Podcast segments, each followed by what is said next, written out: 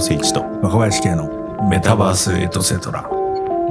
買いましたね。今回も今回一番かもしれないですごい。ゴニョゴニョと。エピソード6、インドネシアのスーパープレイヤー、ここがすごいって、ね、第2話まで行って、日本の寂しさはい。を痛感するっていうエピソード6になっておりますが、3話目も引き続き、よろしくお願いし藤井ます。康文さんでございます、ゲスト。よろしくお願いします。お願いします。ちょっと前回盛り上がりすぎて、ドライ、えっと、ユーザーがね、ゴジェックとかスーパーアプリになると3種類いるっていう話のそうだ、中で。ユーザー、一般ユーザーとドライバーの話まで行ったんですけど、マーチャントの話までいけなかった。じゃあ、そうですよ。でもこれ、マーチャントはマーチャント、マーチャントっていうのは、まあ、その、いわゆるレストランとか、あの、まあ、お店、スーパーとかコンビニとかうんっていう全部ひっくるめ、あの、混ぜてマーチャントって彼ら呼んでるんですけど、あの、まあ、ゴジェックがやってることもあれば、ゴジェックじゃないプレイヤーが埋めてるところも結構今は実はあって、うんとコロナ後の面白さは結構ここなんじゃないかって思ってますと。うん。で、どういうことかっていうとですね、マーチャントから見ても案件増えたし、うん。ゴジェックが出てきたことで、うん。でドライバーの人たちも新しい稼ぎ手が増えたし、うん。場合によっては、なんでしょう、お金借りれるようになったり、保険を下ろしてもらえるようになったりしたし、ユーザー側は当然便利になった。そうだね。が、えっと、マーチャントってもっとペインめちゃくちゃあって、うん。えっとですね、パパママストア、パパマショップがいいかなうん。って言われてるのが、まあ、250万件あるって言われる中で、うん。ちっちゃいものから、中ぐらいのものから、大きいものから、ちょっと卸みたいな業者から、企業から、デカめの商社みたいなところまで、超多層構造になってて、全く透明化されてないので、お店始めるじゃないですか。もうちょっと、なんかこう、えーきまあ、キオスクみたいな感じなんですよ。大体、キオスクみたいなのやるかと思って、やるわけですよね。そしたら、どっから仕入れようかなと思って、ネット調べても全然出てこないので、近くの人から教えてもらった、ここからじゃあ仕入れるかって言って仕入れするんですけど、これ、なんか、第9次業者とか8次業者とかあったりするんですよ。つまり、間に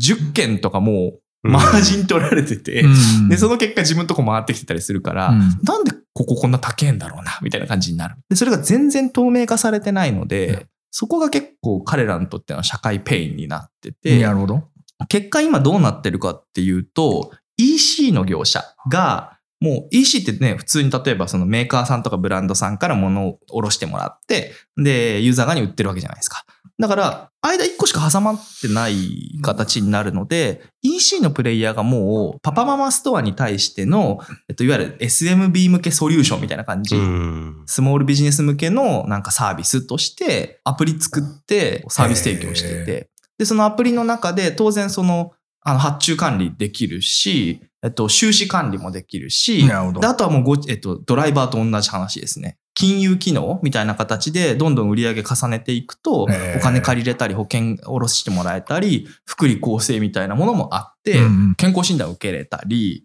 あの、どっかで安く物買えたり、もう一個追加で機能あったのは、コミュニティ機能ですね。他の、その、キオスクオーナーみたいな人たちと情報交換して、どうやって物売ってんのとか。それは同業者とかっていうこと、はい。なるほど。すげえな。っていう機能がついてて、そうするともう今までは、なんかこうよくわからない状態で、こう間に何業者も入ってるらしいのに、うん。でもそれも何業者かわからないっていう状態が、一個にパンって間入ってもらえただけじゃなくて、それをしかもなんかこう、いろんな金融機能から福利厚生からコミュニティまでサポートしてくれるってなってるので、もうパパママショップ DX みたいなのが、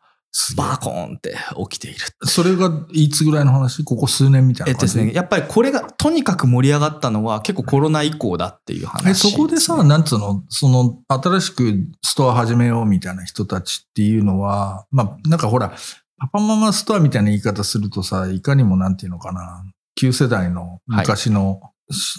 小売店みたいなイメージし,、ちゃうんだけど、必ずしもそういうことでもないっていう感じあ、えっとですね、そこは面白くて、そういう側面はやっぱありますと。うんうんなので、もうちょっとなんかこう、イケてるお店作りたいみたいな人も多分若い人っていると思うんですけど、うんまあやっぱまだまだこう、そういうう自分のお家でちっちゃいお店営んで日銭稼ぐみたいなのは、なんか普通なんですよ。そうかそうか。それって、例えば何なのいわゆる雑貨みたいなものを売ってたりとか、そういう感じ？多いのは結構なんか本当お菓子みたいなのを売ってますね。はいはいはいの、なんか飲み物とかお菓子とか。で、それが、その、ドライバーエコノミーと合致してるので、ドライバーの人たち暇な時にちょっとしたもの買うんですよね。そうかそうかそうかそうか。なんで水買ったり、おなんかコーラみたいなの買ったりとかする。うん。で、最近、最近っていうかまあコロナちょっと前から出てきて面白かったのがワルンピンタールっていうサービスで、ワルンピンタールはあの、まさにその、キオスクなんですけど、うんキオスクの買った、キオスク、真っ黄色のキオスクに、えー Wi-Fi とテレビと冷蔵庫と電源と、その他もろもろいろいろついてるんですよ。で、それをそのワルンピンタールっていう会社が箱作ってて、うん。と箱を無料で、その、新しくその、えーキオスク始めたい人たちにうん。貸してあげますと。なんですけど、土地代、まあ、6畳ともうちょっとあるんですかね、ぐらいは、あの、自分たちで払ってください。うん土地代なんで。うんなんだけど、この箱は貸します。無料で。で、それ何かっていうと、ドライバーエコノミーがもう成立してるので、うんもうさっき、あの、前回のところでもお話しした通りで、あの、みんななんかこう、案件が来ない時とかずっとゲームしてたりするわけですよ。うん。そうするとゲームするとき Wi-Fi あった方がいいし、うん電源あった方がいいじゃないですか。で、飲み物飲みたいとき、あの、言ったらすぐ出てくるわけですよ。だからもう地域コミュニティのハブになってて、なるほど。これ日本だとあんまイメージつかないですけど、中国とかも、あの、なんですかね、みんなすぐ近場の Wi-Fi 探して入るんですよね。それはあの、結構プリペイドでうん2ギガとか10ギガとか買ってたりするので、うんうん今月あの足りなくなるとまたお金払わなきゃいけないから、Wi-Fi 使えるとこ探すんですよね。そうかそうか。そうするとそこで電源も入ってるし、で、携帯の電源ってね、彼らドライバーからすると生命線、ビジネスの生命線なので、そう,、いうなんかこう、エコノミーをやっていて、で、ワルンピンタールは、専用のアプリから絶対発注せよ。それだけしか決まってない。あ、その売る商品をってことね。結構その、これは、あの、向こうだとブカラパックっていうナンバー2から3ぐらいの EC が、彼らもその SMB 向けとかパパママショップ向けにミトラブカラパックっていうサービスやってるんですけど、そこの、あの、プロダクトオーナーに、プロダクトオーナーっていうか、プロダクト責任者にこの間話聞いてきたら、やっぱりみんなその安いところから買いたいから、そういうサービス2、3個同時並行して使ってるんですって。ブカラパックもやってれば、ナンバーワンだとトコペディアもやってるあし、トコペディアってそれか。そうです。みたいなところで、いろんなその EC 業者のアプリを使って、どこが安いかなとかやりながら発注してたりするんですよなるほど、。なるほど。で、そうすると一括でやった方が、正直その発注全部見れるので、ねこの人どれぐらい稼いでんのかなってうん明確にわかるじゃないですか。で、そのために結構他業者頑張ってるんですけど、ワルンピンタールは、この箱貸すからうちしか使うな、になってて、なるほどそうすると一一一曲化できるといううんそうか、だね一本化できる一本化できる。なるほどな。ってなっていたりしますね。ここもすごい面白いです。面白いね。そっか、トコペディアって EC サイト？あ、そう、EC です、EC です。か。はい。なるほどな。で、と、ゴジェックと今合併して GoTo って会社です。あ、そうなんだ。へーなるほどねなので、もともとそのゴジェックは、やっぱりそのドライバーエコノミー側だったんですけど、えっと、彼らから見ると、その、本当に、なんていうんですかね、全部のサプライチェーンというか、をカバーしようとしたら、流通側というか、本当にまさにサプライチェーン側、小売りの流通側を抑えに行かなきゃいけないってなるんで、トコベティアと一緒になると全部網羅的になるんですよね。なんかさ、いわゆるパパママストアみたいな話で、俺、だいぶ前にその、ダイヤモンドって連載やってた時に書いたことあるんだけどさ、ほら、言っちゃ悪いけど、やる気のない蕎麦屋っうん、うん。て、商店街に2つか3つあったりして はい。はい。で、あのやる気の、やる気のないっていうか、まあなんていうのかな。そこまで別にほら、蕎麦粉にこだわったとかってそういう、じゃない。じゃない蕎麦屋とかうんラーメン屋みたいなのって、もうその辺に、てか至るところにあったじゃない。い。で、あれなんであんなもんが成立してんだっていうのって、よよく考えると謎じゃん。はい。で、おそらく俺の読みとしては、だから戦後にそういうパッケージがあったんじゃないかって思うわけ。あー、なるほど。でつまり、それは要するに、その地域の信用組合とかそういうところとかにラーメンやりたいんだけどっていうと、しじゃあ、こう内装ここ頼めと。はいはいはい。とかなんかテンプレ化されてそう、そうだからテンプレがないと、あのやる気のなさでうん全国にあんなな フォーマットできい。ないじゃない。それはあり得る。うんだから、いや、だからそれ逆に言うとすげえなと思って。だつまりあ、あのモチベーションのそこまで高いわけではない感じのものっていうのが、つつ裏裏にできるみたいなのっていうのはさ、やっぱりある種のシステマティックななんか、うん。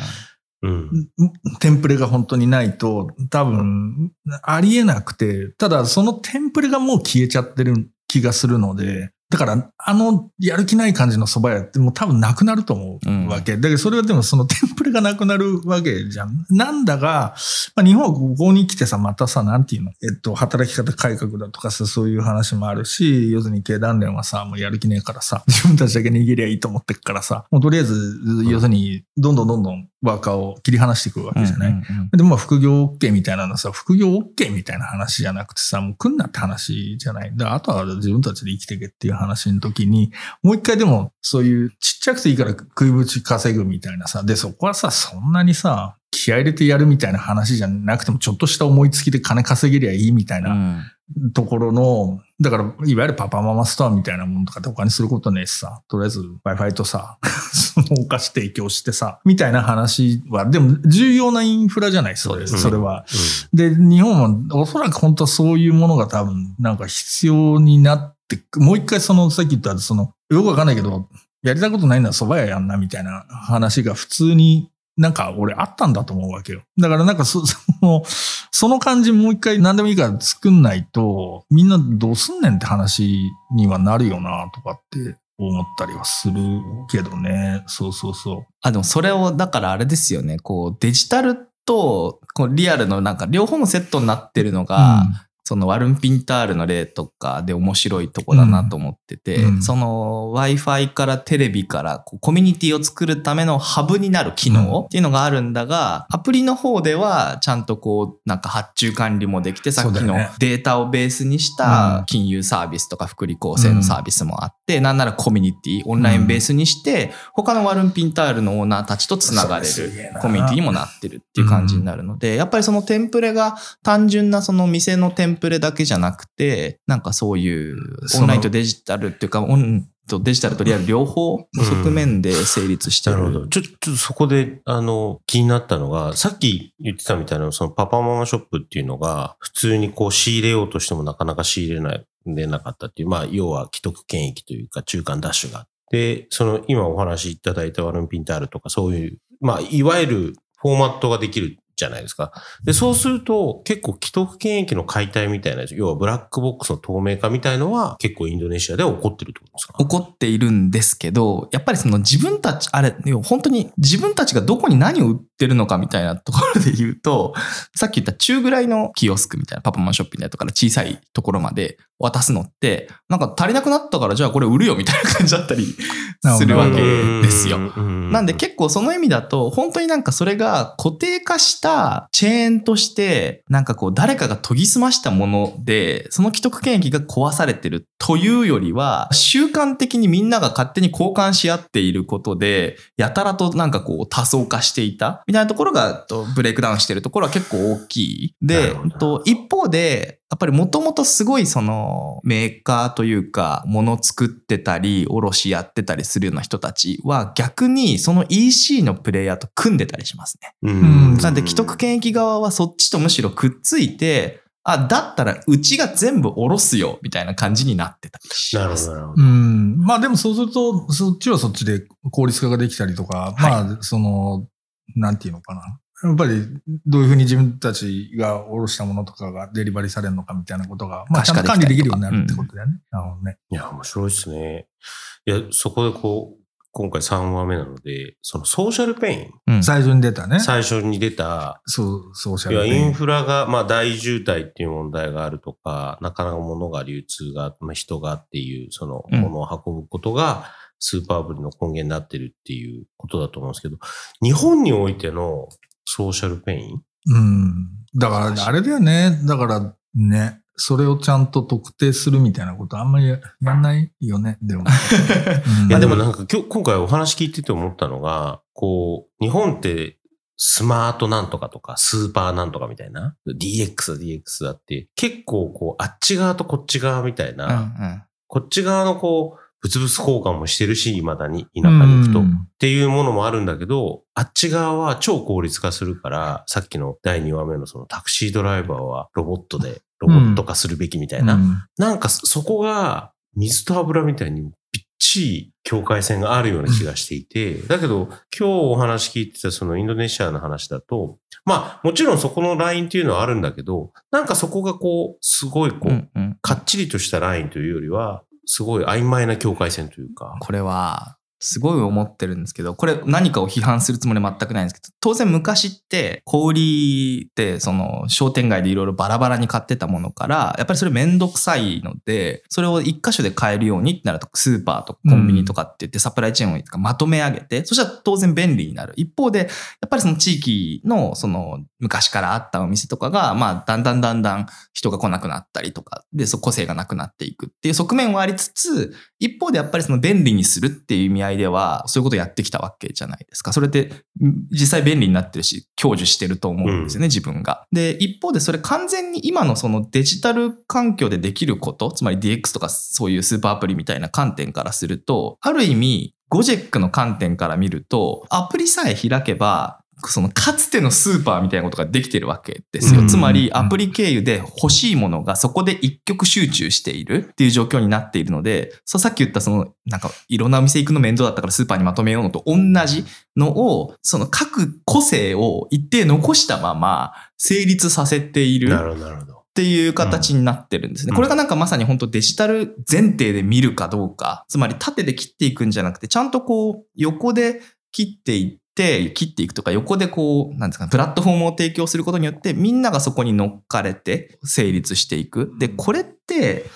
インドネシアのさっきの話って、ドライバーの人たち何に困ってるんだっけ？で、ドライバーがバーって増えちゃったら、今度ユーザーとマーチャントって何に困ってんだっけ？ドライバーの品質だな。じゃあ品質直そう。でも品質直すとドライバーの人たち困っちゃうから、彼らにもインセンティブを提供しようとか。で、そこが成立したら今度サプライチェーン側に各パパママショップの人たちのペインがあるから、ここをなんとかカバーしながら、もっといい状態にするプラットフォームって何っていう、結局その、今社会にいる人たちの困りごとに対してアプローチをしている結果、それがデジタルでできることが作られてるっていうふうに見えるんですよね。はい。じゃあ、あっち側とこっち側なんで分かれちゃうかっていうと、こっち側、つまりその本当地元で物々交換してたりとか、そうやって生きてる人たちのなんか困っていることだとか、その人たちの生活がもっと豊かになるような観点から支えに行っていることが仮にあったら、場合によっては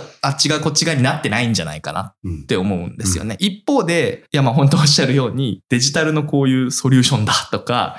なんかやっぱ次の時代はこうだみたいなところからスタートしちゃうと、そこに一切社会ペインもユーザーもいないっていうところから企画が始まっちゃって、予算が割かれることにはなっていくので、そこはちょっとなんか見習うところがあるのではないか。なるある。だからさ、俺とかもさ、なんか、この間それこそなんか、フェス、まあちっちゃい音楽フェスやってる知り合いみたいな、なんと話しててさ、要するにこういう川のフェスってどうなんですかねみたいな話してた時にさ、それ客の話ばっかりするわけ。で、ミュージシャンの話しろよ、みたいな話だし、その結局、じゃあそれ、フェスがミュージシャン育てるプラットフォームになってんのかどうかみたいなこととか、あるいは地方でやるんだったらさ、もう必ず地元の高校生使ったらやとかさ、うんなんかそういうことって大事じゃない、うん。だから結局ミュージシャンのペインみたいな話ってみんな無視かいみたいな感じがあって、それただの奴隷じゃんかっていう風な話だよね。だからそれはある意味なんつうの、消費者優位みたいなことっていうのを、やっぱりなんていうのか強く社会としてさ、やりすぎてると思うそうですけどね。そうそう。だかから、それこそだから本当にステークホルダー資本主義とかって、ね、言う割にはさ、ステークホルダー誰やねんっていうふうなことを、やっぱり本当に検討しないんだなっていうのは結構驚くね、やっぱりね。なんで、僕がきなんかあの前回かな？に言ったような、こう、ドライバーにとっての福利厚生がマーチャントにとってのマーケティングになってるみたいな、そそういうこう各、そのミュージシャンとうん。そのカスタマーと、まあ事業者もそうでしょうし、うん。楽器、なんですかね、楽器をこう楽器メーカーとかもそうだし、そう。いうステークホルダーのそれぞれのこう困りごととメリットみたいなものを本当は重ねる余地がまだ全然あるんじゃないかと思って、社会ペインって言うと、もうないよなとかって言うが、本当にそうかみたいなところは結構、そうっすよね。まだまだあるかもな。そうそうそうなんそう。か日本の中でやっぱそのサービスプロバイダーはうん業者になるじゃないですか。業者になった瞬間にそこにあまり人権がないような気がしていて、それは、その、今でフェイスで言うところのミュージシャンの話。ミュージシャンとか？そうなんで、業者なんだよね、楽器ただのそう、さ単なる業者だから、いや、業者は綺麗に事故なく、やってくださいねって。、あの、使用書通りにやってくれればいいっていう。別にそれプラスのことも、まあ、マイナスのこともも、まあ、マイナスに絶対ならないように、イーブンもしくはプラスだから、誰も何も期待してないじゃん、みたいな、そこもまた寂しさ。うん。いや、そうっすよね。そうそうそう。だから、なんつうの。いや、わかんないけどさ、なんか要するに音楽フェスに誉れみたいなのがあるとしたら、あのバンドはうちのフェスで育ったとかさ、なんかそういうことじゃない、例えば、その、うん。新宿ルイードから誰が出たみたいな話じゃん、古い話で言。ルイード K2 そうそう、とか言ってまし例えばね。そう、だからなんかそういうことって結局、それがあるからお客さんも喜ぶっていう風な話で、そこはちゃんとそういう意味で言うと、まあペインじゃないんだけど、それぞれの期待がちゃんと合致するっていう風なことを設計するっていう風な話だと思うんだけど、うん、てか、それ、こっちの側のこと考えてます？みたいなことっていうのが本当伝わんないっていう感覚あるけど、どう？いや、伝わらないので、ペイン、ペイン、ペイン言ってるわけですよ、本当に。ペインポイントとか、言葉変えていろいろ社会のペインとか、構造のうんぬんとかいろいろ言ってるんですけど、まあでも、はい、ようやく、まあ皆さん気にし始めては。そうだよね。つってさ、まあ、俺もそんな偉そうなこと言ってさ、あれだけどさ、じゃあ、割と一般的にその社会的なペインって、今日本で考えられるのってなんだろうって言った時に、なんか思いつくものとかってなんかある？僕、結構あるのがメンタルヘルスじゃないかなと思ってて。あまあそれはそうだろうねこれはまあもうちょっと、その、さっき言ってた渋滞とか、いわゆる誰もが感じるソーシャルペインではないですけど、メンタルのところは、これからもっと大きくなると思います全然ね。でかくなる。全然でかくなる。自分がそういう支援してても、やっぱりなんかよく出てくるのは共働きしているお母さんみたいな人が、やっぱりそのね、男女の話とかダイバーシティの話はありつつ、やっぱりなんかまだこう、母としての役割みたいなことをすごくこう、強く持っていることによって、こう、ちゃんとその役割を果たせてない。みたいなペインが結構大きくて子供に料理作ってあげれてないとか家事ちゃんとできてないとかそこはでも相当自分がソリューション提供してる中でもあでかいペインとして存在してるなと思うので、うんなんかその例な感じがします。社会が期待する役割っていうものを、まあ、ある意味内面化しちゃって、はいそれを全うしなきゃっつって、うんまあ、一種の自己搾取に陥るっていう風な。で、それはまあ結構メンタルにも来るし、まあ結構フィジカルにも下手する来ちゃうじゃない？ただ、じゃあそれをさ、なんか、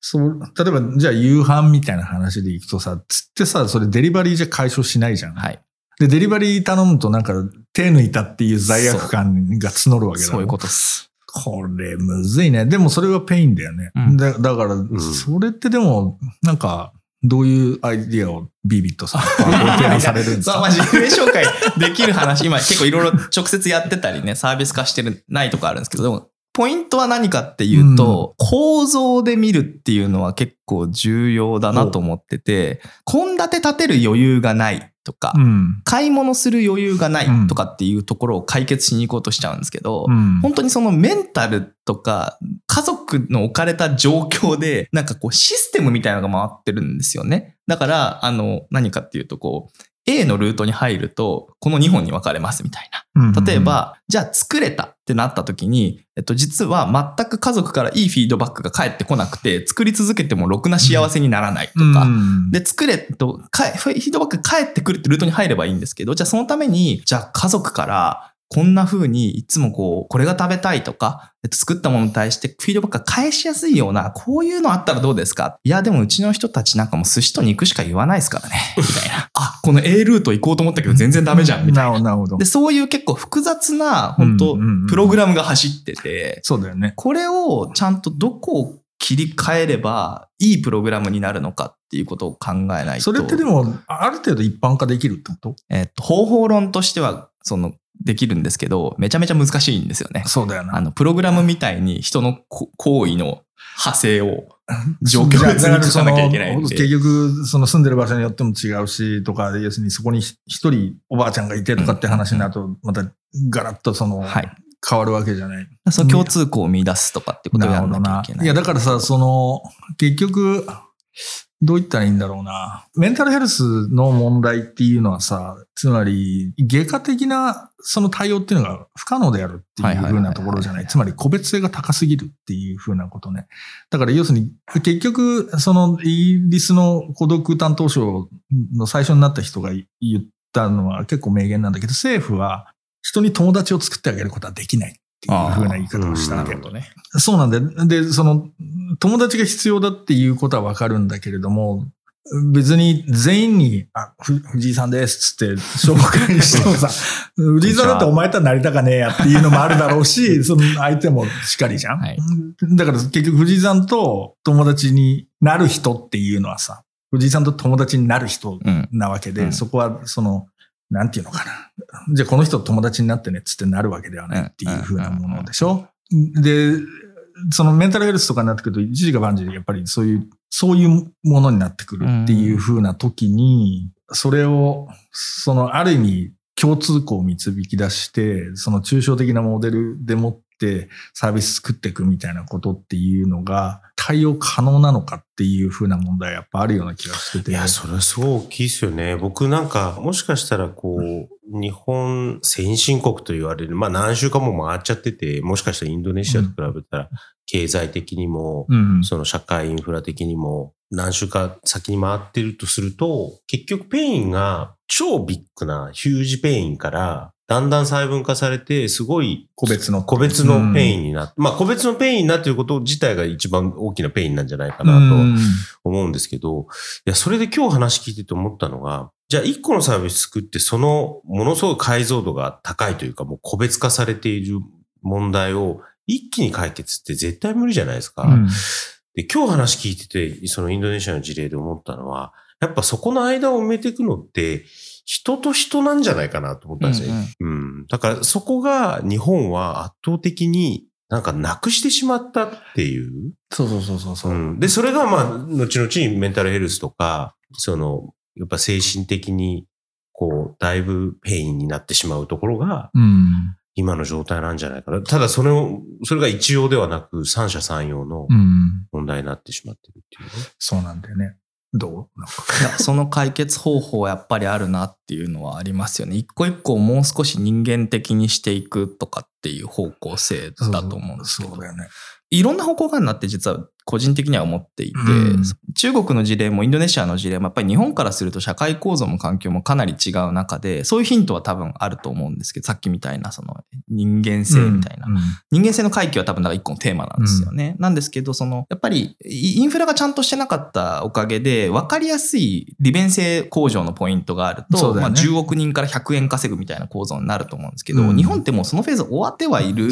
と思うので、そうするとやっぱりその、本当に個別化したペインの中でもまあ言っても例えば1万人だとか10万人とかいるところに対して、その本当に苦しいところをいかに解決してあげられるか。これはまあビジネスで言うの良くないですけど、メンタルヘルスの話になったら。でも、それこそ本当に自己実現のためにそういうことをしたいって思う人たちがいるんだったら、1万人から100万円みたいな構造の方が、もっとやっぱ日本として成立はするだろうし、うんそこはやっぱ視点を変えないといけない。利便性の方からもう少し意味性の方に視点をずらしにいかないといけないのかなっていうのがありますよね。うん加えてでも利便性が仮にもっとなんか進化するんだとすると、インドネシアで今回その深く話さなかったですけど、QR コードって、キューリスっていうのがあって、QRIS って書くんですけど、えっと、1個の QR コードで、うんほぼ全てのペイメントサービスが対応できる。対応できるんです。これインドとかもそういうのあるんですけど、これって国と国のメジャーな銀行とか一緒に作って、各いあの統一規格にしたんですけど、それやると加盟店開拓勝負みたいなうん。こと、これはまあ競争論理では確かに営業力がうちはあるからそこで攻めれるぜはあるんですけど、でもペイメント業者すべてにとってデジタルペイメント広まる方が優先度高いというか、そうだねい一気に広がるわけじゃないですか。うん。そうすると、それ以外のところで別にサービスの質だとか機能の数だとか UI の利便性だとかっていうところで競争すればいいので、やっぱりその実は社会ペインとそのいわゆる協調領域というか、あのみんなでここは統一でやろうっていうゾーニングが結構綺麗にできるんじゃないかなとは思ってて、うんそれができるともっとなんか、なんですかね、一般の人たちが利便性の享受ができるなっていうのがうんあるかなと。うんあとはでもさっきの話にもあった通り、ユーザー側が便利なせにのが日本なんで、じゃあさっきの、じゃあ、宅配業者、死ぬほど辛いわけですよ。うんうんそしたら視点ずらして、ユーザーにペインないじゃんとか、生活にペインないんじゃんだったら、実は逆側にめちゃくちゃペインあるんじゃないかっていうところにも目つけて、そっちがいいようになっていくと、もっと、まあそうだよね。だからその、要するに客の側にどうやって歩み寄らせるかみたいなこととかっていうのをもうちょっとうまく設計するみたいなことは、でも可能性は。あるよね。でこのあたりのパターンが結構まだハックしがいのある領域として残ってるのかなっていう気がします。GDX って、要するに、まあ、行政におけるはい DX みたいな、そのパンフレット作った時にさ、まあ結局、行政府っていうのは要するに、抽象的なシステムなんだよ、うん基本的なその発想として。で、基本的に、その、これまでの例えば政治の考え方っていうのは、立法府において、良い法律、もしくは政策が作られれば、それで良い社会になるっていう考え方をとってるわけ。だからそこにおいては、その政策のデリバリーっていうのはさ、その無色透明でニュートラルな人たちがその通りやってくれれば、うまくいかずだっていう風な、ある種の立て付けに乗ってるわけで。だからでも最初から要するに行政府とかっていうのはさ、システムなので、抽象化されたものなわけ。なので、基本的にはロボット的にしかこの人たちは振る舞えないっていう風なことになってるわけなんだけど、その立て付け自体がもはやその対応力がないわけだよ。その、基本的に一元的なソリューションしか作れない。で、そこでやっぱりその、いろんな、その社会の中に転がってる大きいものからちっちゃいものからすごい個別性の高いそのペインみたいなものっていうのに、どうやってその、できるだけ行き届くようなことが可能かっていう風になっていくとさ。やっぱその、もう一回そこの、例えば要するにそのシステムだって言われてたところの人たちを、もう一回人間であると。いうふうに認める、うん。でだから一種の人間回復の運動であるっていうふうなうん。言い方をして、もしくは妖怪人間ベムみたいなさ、うん。早く人間になりたいみたいなさ。うん。そう、だからその、やっぱ人間っていうのは人のペインはわかると。それは個別的なペインとかっていうのも、その対応が可能だし、気づくこともできるかもしれないっていうふうなところにおいて、まあそれがどういうふうにマッチングされるのかっていうふうなこと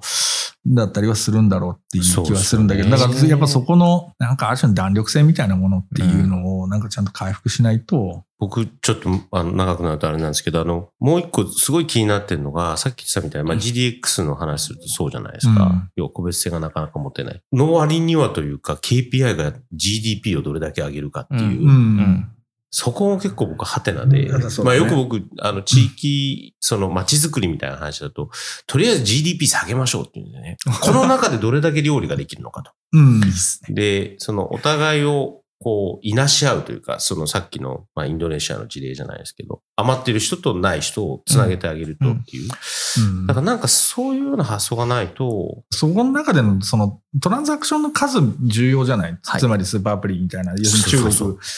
とかで、だからそれ、もう少額でもいいからとにかくトランザクションさせるっていう風な話じゃない？だからそのトランザクションの数を増やしていくみたいなことがやっぱり本当に重要なんだと思うわけで、日本はそういう意味で言うとトランザクションをい避けるっていう方向になってるっていうことじゃん。それは対話みたいなことも含めて、はい。はいだからその、ちっちゃくてもいいからトランザクションを増やそうみたいなこととかは、ああ、なんかすっきりした。ああ今の考え方、素敵ですね。そうするとスーパーアプリなんですよね。そうそうそうそうそう、うん。だからその規定にあるのがそういうことだよねっていう風な。ああこれはいいですね。なんか僕トランザクションの話するときいつもなんかダウンロード数ばっか KPI にしても意味ないから、うんとにかくその利用回数増やすってことに重視した方がいいよって話するんですけど、もう一個深めると人間性の回復のためにその、あえての摩擦を増やすみたいなうんまあそういうことなん形だよね。そう。そうそうそう。それはいいな。あ、綺麗にまとまった？これ。そう、まとまりました？すっきりした。すっきりした。いや、やっぱりいい話だった。面白い。いいやいやいや、面白いメタバースエトセトラのエトセトラ部分感がすごいですけど。いや、基本的にはエトセトラしかない。でもなんか今日ファンダムからの、なんかちょっとペインダムみたいな。そうなんですよ。そのそれペイン、面白いペインを真ん中にどどうやって、なんかその、ステークホルダーごとにペインがあるそうですねそうそうそうそう。っていう話はでもいい話だったと思ったし、インドネシア面白いね。はい。また行く予定あるのまた行く予定はちょっとしばらくはないですけど、ちょっとこれをまた機にちょっと次の書籍をっていう感じで。ああ、さすが。さすが。16万部じゃなくて今累計22万部で。シリーズ全部ですけどね。はい。なるほど。それいつぐらいに出す？年内に出したいと思ってますけど、ちょっとやばい気がしてきてるんで、あ、そう。年末年始ぐらいで。あ、もし帯帯分とか必要だったら、私と。ありがとうございますあるいはもうメタバセットセトラあもう推薦みたいな。もう番組名で押して。箱押しみたいな。箱押しじゃないけど、はい。オプラっぽい感じで、あすごいオプラのドンそう、はいドンっていう感じぜひでやらせていただくんで。はいありがとうございます何の効果もないと思いますそんなこと全くない。はい。ありがとうございます。というわけで、今回は、えーっと、藤井康美さんをゲストにお迎えしてお送りしました。ありがとうございますどうもあ。りがとうございま。した。